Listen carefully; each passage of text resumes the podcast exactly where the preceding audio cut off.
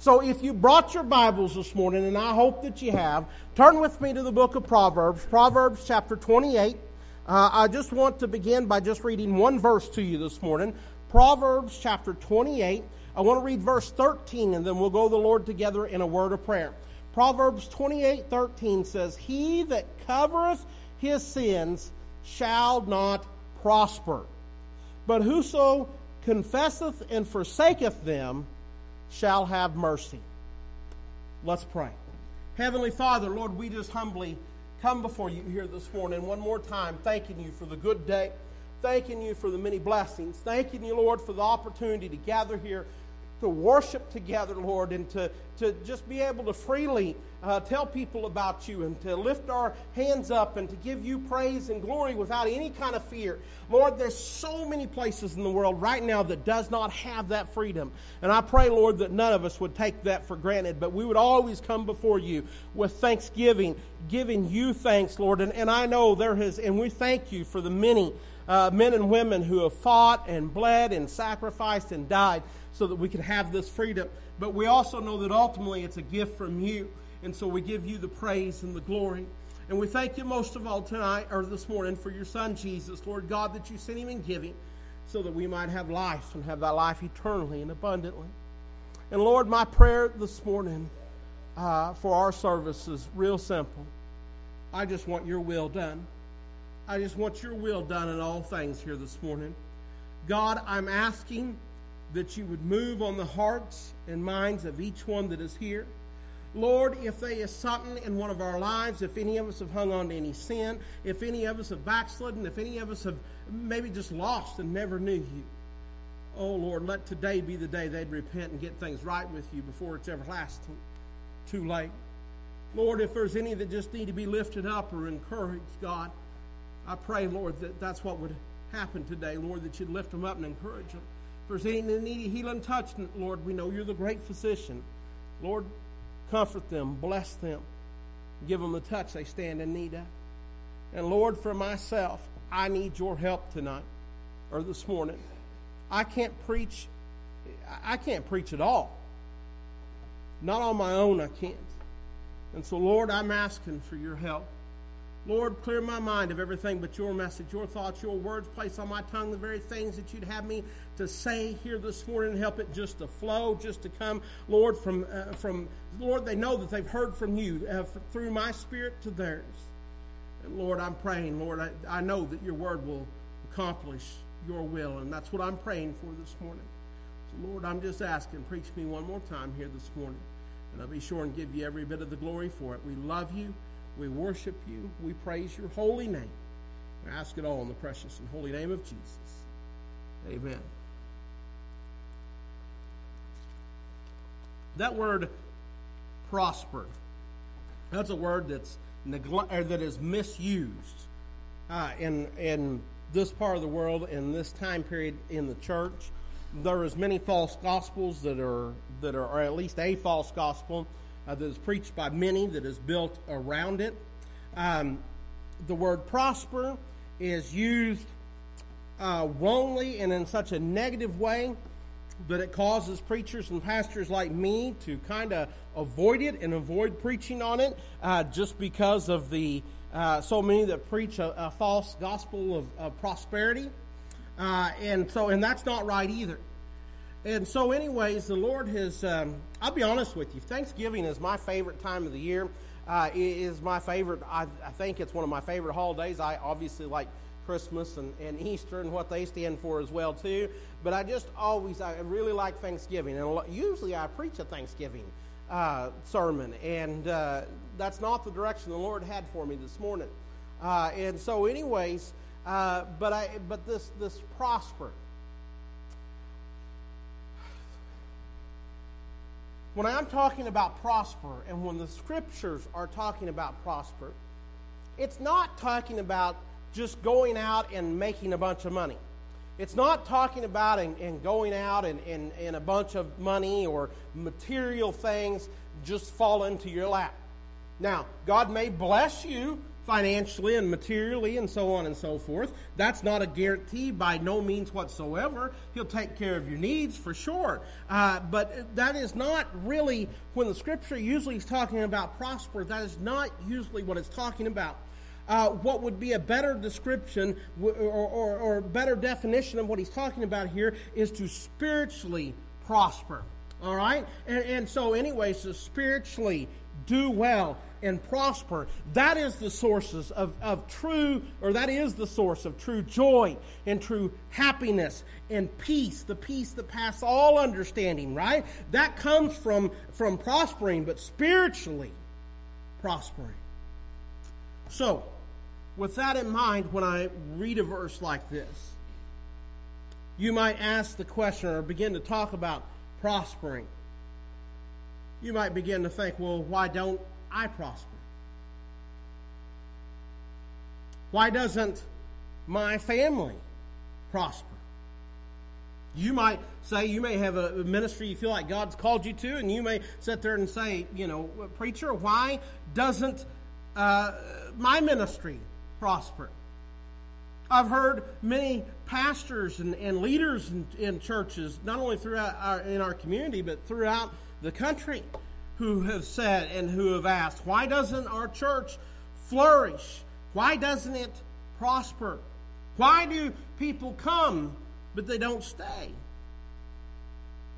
Some might even ask, and you may even ask, preacher, where is the spiritual prosperity in serving Jesus?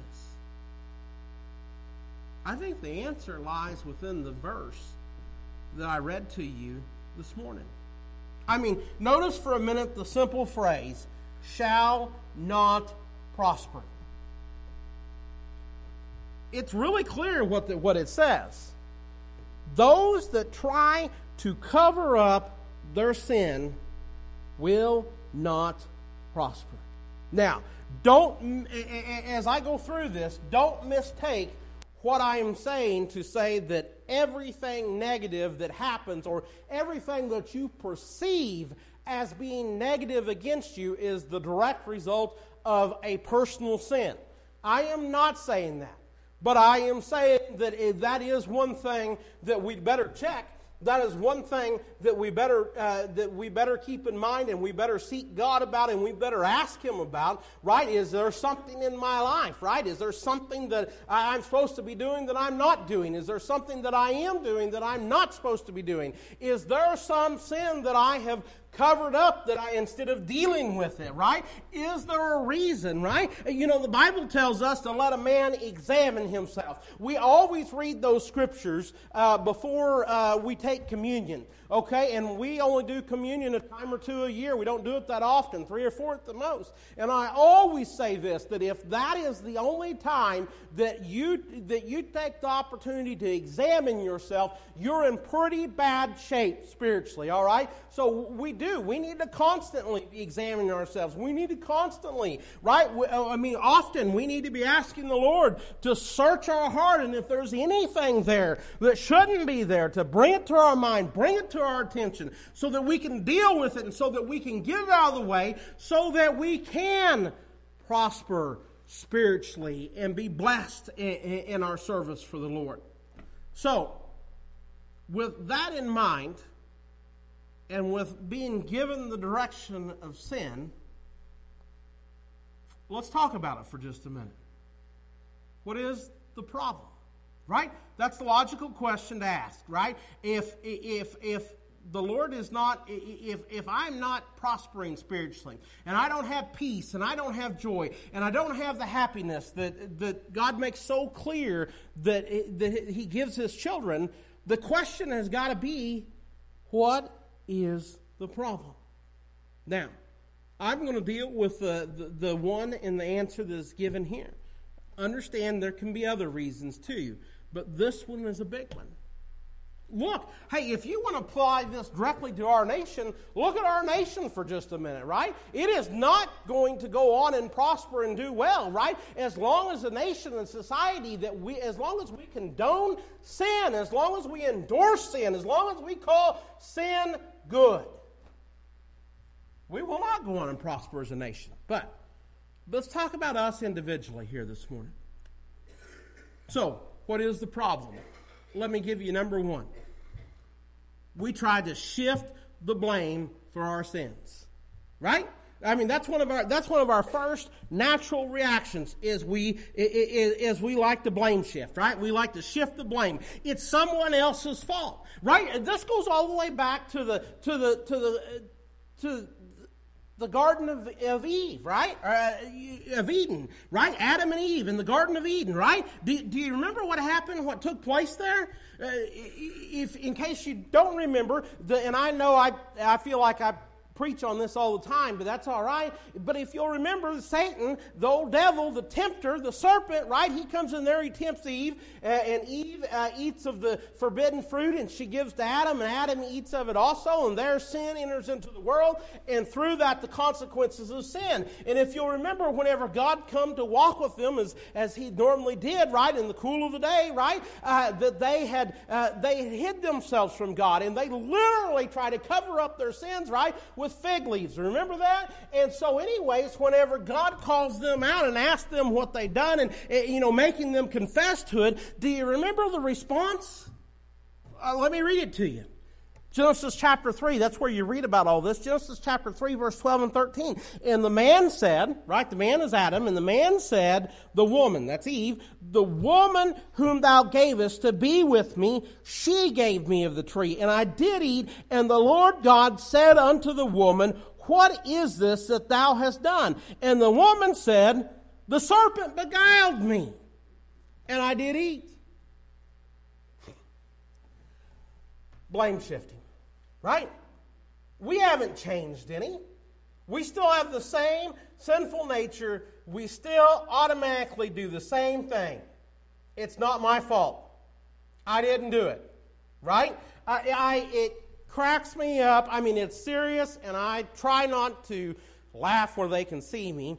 But Jennifer's babysitting kids. and She's got some of them, when they get old enough, when they're like, uh, you know, they get up there about preschool age. They're three years old and four where they're starting to talk and stuff like that. Something will happen. One of them will do something, right? And, and you know very well. Either, either you saw it or you know them well enough and you pretty well know what has happened, right?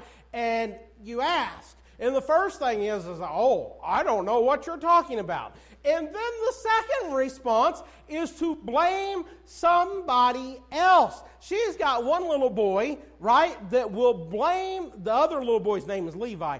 He will blame Levi. Levi could have been sick. As a matter of fact, there's been times where Levi wasn't even there the whole day. He was sick and didn't come. And if you ask him who did this, you ask Grayson, who did this? Levi did it. That was really something that Levi was able to do that. Oh my. But that, but seriously, that's what we do, right? It's not my fault. And then we'll blame somebody else. We'll blame it on our parents. We'll blame it on society. We'll blame it on, uh, on our environment. Look here. When God questions Adam and Eve, Adam blamed Eve and Eve blamed the serpent. We go on through the scriptures. We see King Ahab blamed Elijah, right? Whenever things went wrong and things went bad, there was no way he was taking fault for his own wickedness and his own sin and the wickedness of the nation of Israel that time. He blames the man of God, the prophet of God, Elijah. We see where uh, King Saul later or earlier where he blamed the people, right? The truth is that we are the way that we are because of our sins. And the scripture says, he that covereth his sins shall not prosper. tell you something else we do. We try to minimize our sins. We find ourselves actually quoting uh, Abraham's nephew Lot often, right? When we're confronted with our sins, right? Uh, Lot is con- is confronted with his, uh, uh his, his wanting to disobey God. God told him to go to the mountains, and he's wanting to go to, to a village, and he says, "Is it not a little one?" Now he's talking about the village, the town. Is it not a little town, a little village? Can I just go there? Right? But we find ourselves qu- uh, quoting him a lot when we try to minimize our sins. We say, isn't it a little one? It's not a big deal. I had a good reason for doing it, right? That sin is really insignificant.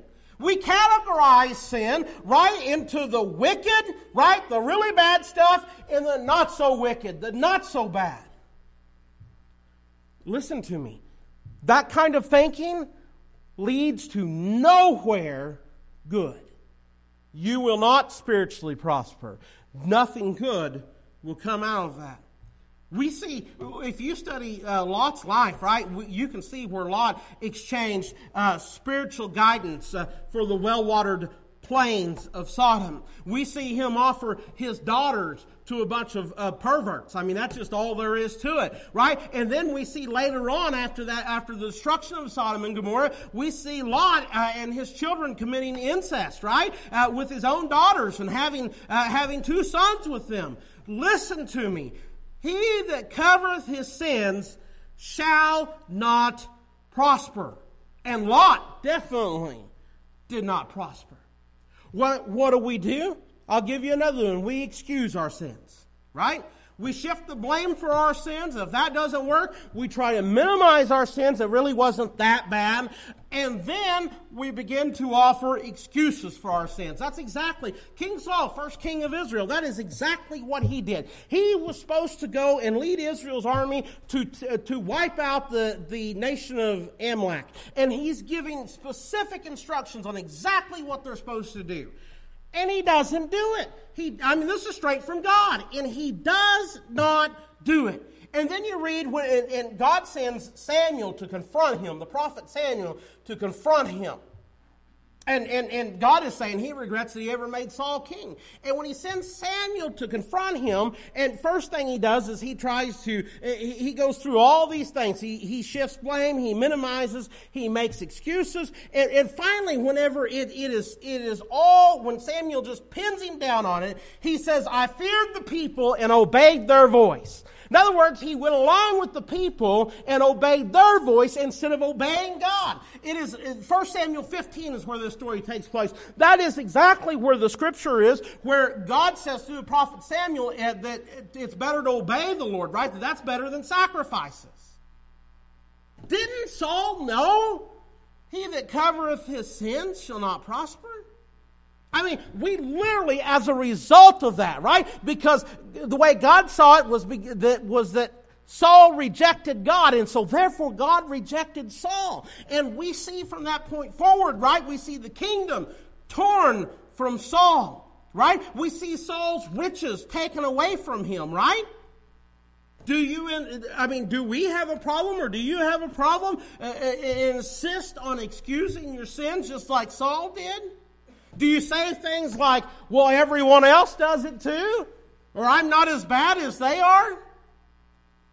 Listen to me. He that covereth his sins shall not prosper. Here's the thing that we have such a hard time grasping uh, as a people and especially as this nation God sets the standard. God sets the standard. That means God decides what's right and what's wrong. God sets the standard. Man does not. Man does not set the standard.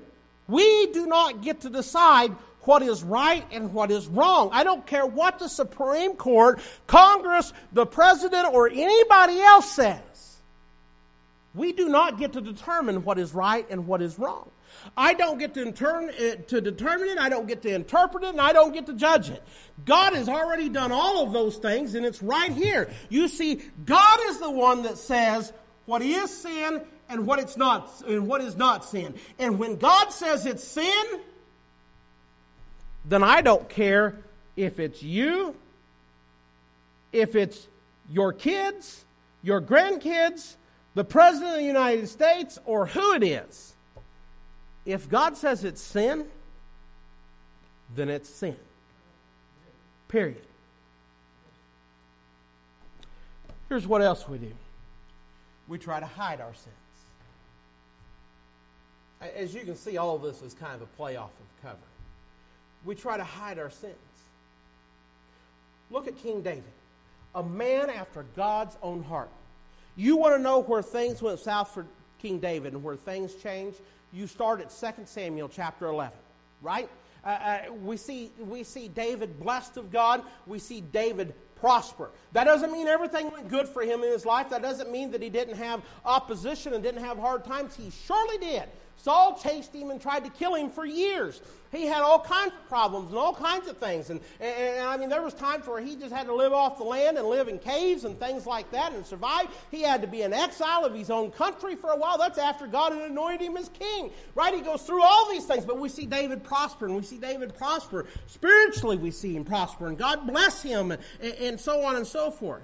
And then there comes the point in 2 Samuel chapter 11 where David is well established in the kingdom and he is a king and, and, and things are going well and, and he's getting on in age a little bit. He's not an old man yet, but he's, he's not a young man any longer either. And when it comes the time of year, right, where all the kings are with their soldiers out in the fields, right, leading their armies, David decides to stay at the house. He says, I have done my duty. I am not a young man anymore. I've got a general I can trust. They can handle it. Now, a lot of people think the sin starts with the interaction with Bathsheba, but it started before that. It started when David was not doing what David was supposed to be doing. God had called him that position, anointed him, put him in that spot. God gave him the strength to do it. But David decides this year I'm staying at the house. And then, of course, you know how that goes, right? In the, in the cool evening, he's out on the roof lounging and he sees Bathsheba taking a bath and and it just goes from there. Next thing you know, they've they've committed adultery. Bathsheba is pregnant. It is a mess. And then David says, "I can still fix this." Hmm. You ever been in that position before? That ever went through your mind? I can still fix this. So what does David do?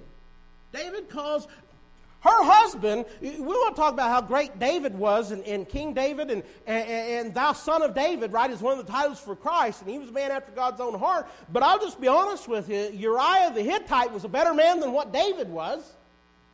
Uriah was out there in the field fighting with uh, Israel's army, while David was at home sleeping with Uriah's wife. And so David says, I can fix this. So David sends for Uriah and thinks, I'll have Uriah come in, give me a report of what's going on. He'll spend the night with his wife at home and go back. And then when the war's over and he's back, the baby will be born and he'll think it's his. Uriah is a better man than what David is. Uriah won't do it. Uriah doesn't know what had happened, doesn't know what David is up to, but he says, With all my brothers out there sleeping in tents in the field and fighting, there's no way I can go home and enjoy the comforts of my home and a home cooked meal and my wife. I won't do it. David even tries to get him drunk and try so that he will let his integrity down, and he won't do it. So what does David do? David has him murdered. David has him murdered. And then David marries Bathsheba. And David thinks in that moment, I fixed it. I fixed it. I have hid my sins. It's done. Nobody else is going to say anything, question anything. That's a bad deal for Uriah, but hey, he had the chance, and it, that's just the way it goes. That's what was going through David's mind. But you see, his sins were never hidden from God.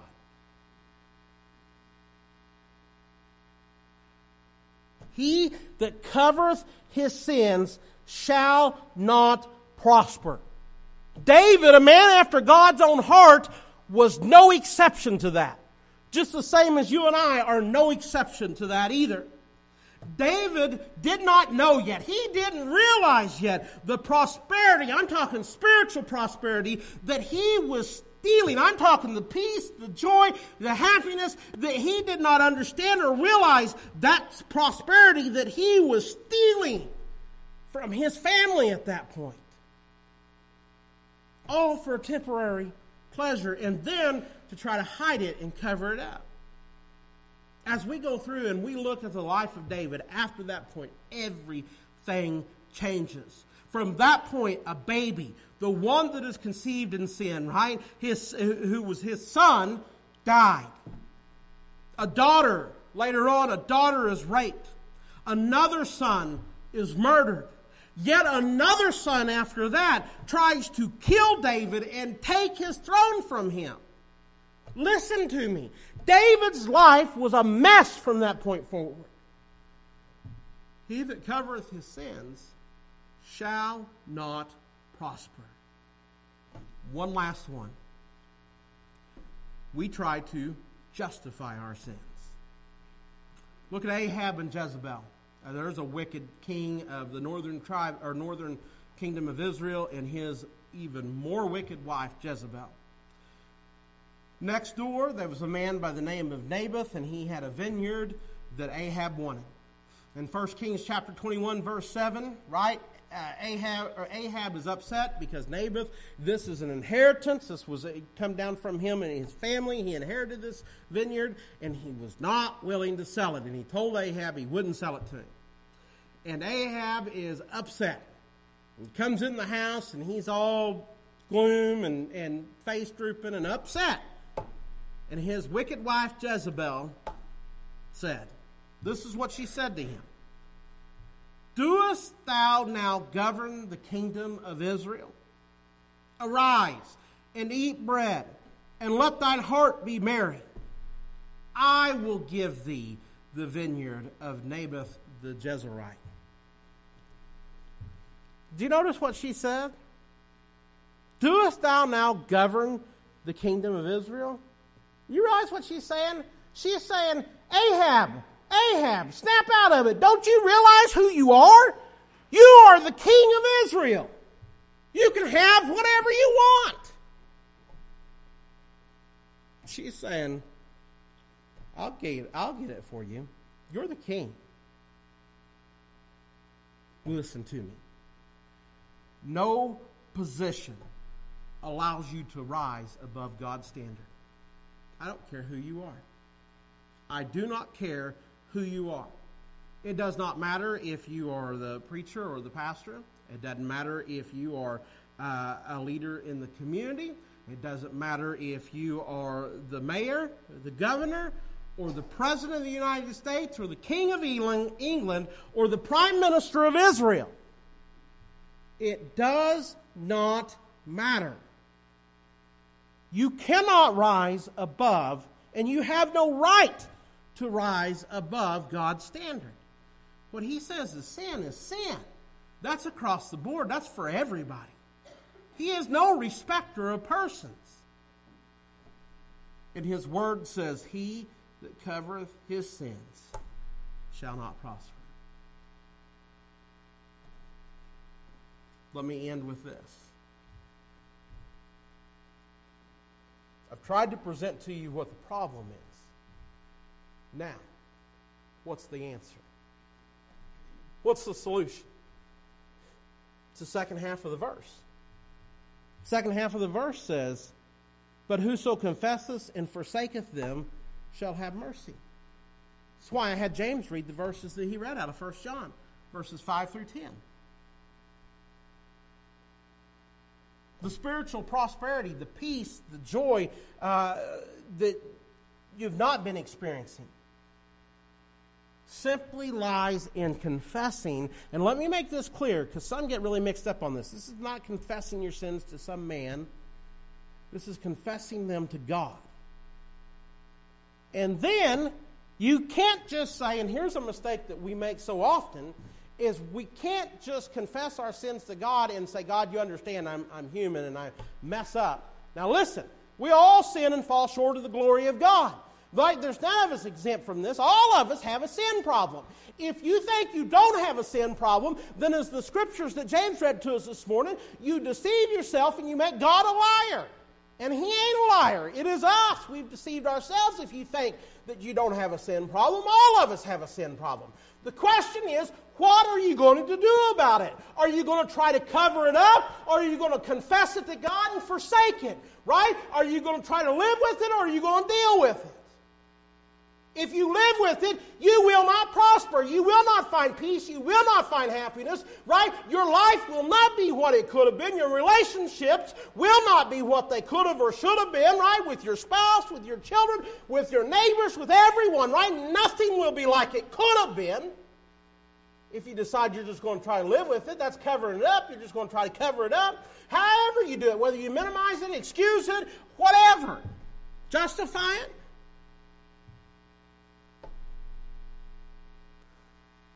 Prosperity lies in confessing our sins to God and then forsaking them.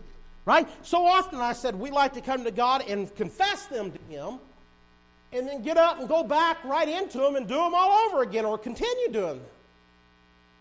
No, that's not true repentance. You have got, repentance is a 180 turn. You have got to turn away from sin and turn towards God.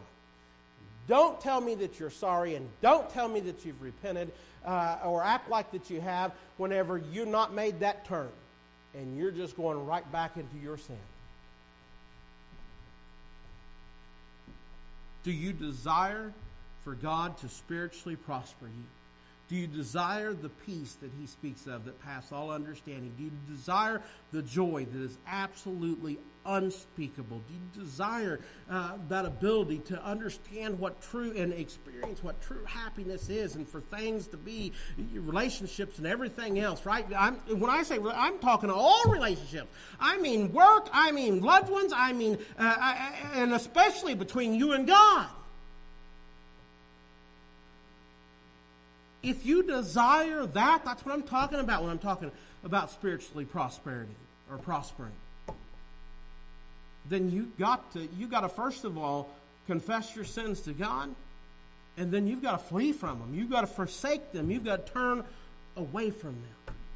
It's so sad. So often, the very thing that we long for, the very thing that we cry out for, the very thing we think, I can't handle anymore, I can't take anymore, and, and we want to cry out to God for relief. But we don't want to actually do anything or make any changes. We actually, what we actually do is we deny ourselves as we try to cover our sins. Listen. Your true desire for God in other words, how much you want God to be part of your life and how close of a walk you want with Him or any relationship whatsoever is absolutely revealed not by your words, but by what you do with your sin. What you do with your sin matters. If you go back into the book of Joshua, Achan, he literally kept Israel from victory at the town of Ai. People died because he covered his sin. He disobeyed God and literally tried to cover it up with his tent, bury it in the ground under his tent. The ten spies, the reaction of uh, from some of them, most of them, all but two, prevented Israel from entering the promised land. 40 years wandering in the wilderness. Lot actually destroyed his own family. Saul lost his kingdom in his sons. Jonah brought a great storm upon innocent men in a, in a ship. I don't mean that they were innocent as far as they were without sin, but that had to do with Jonah's disobedience of God. So, my question to you this morning is what about you? Are you prospering? Or are you pre- preventing you and your family from prospering? Our own actions and what we decide to do with sin, the lie is told so often it doesn't hurt anybody but me. I can't imagine what that possibly is. I have yet to see somebody sin who did not that did not affect those around him and those that cared about him or her and loved them. So the question is, what are you going to do? What are you going to do? Would you stand to your feet?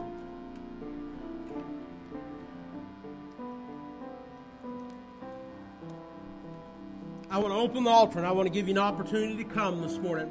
Spirit of God dealing with you, would you come this morning? Don't you stand back there and worry what other people think. It don't matter what they think. Don't worry about uh, how somebody might perceive something. It doesn't matter. I'm begging you. Spirit of God dealing with you, you come this morning. If you've got a need, if you've got a burden, you come this morning. Whatever it is, don't you hold back any longer, okay? You just come right on.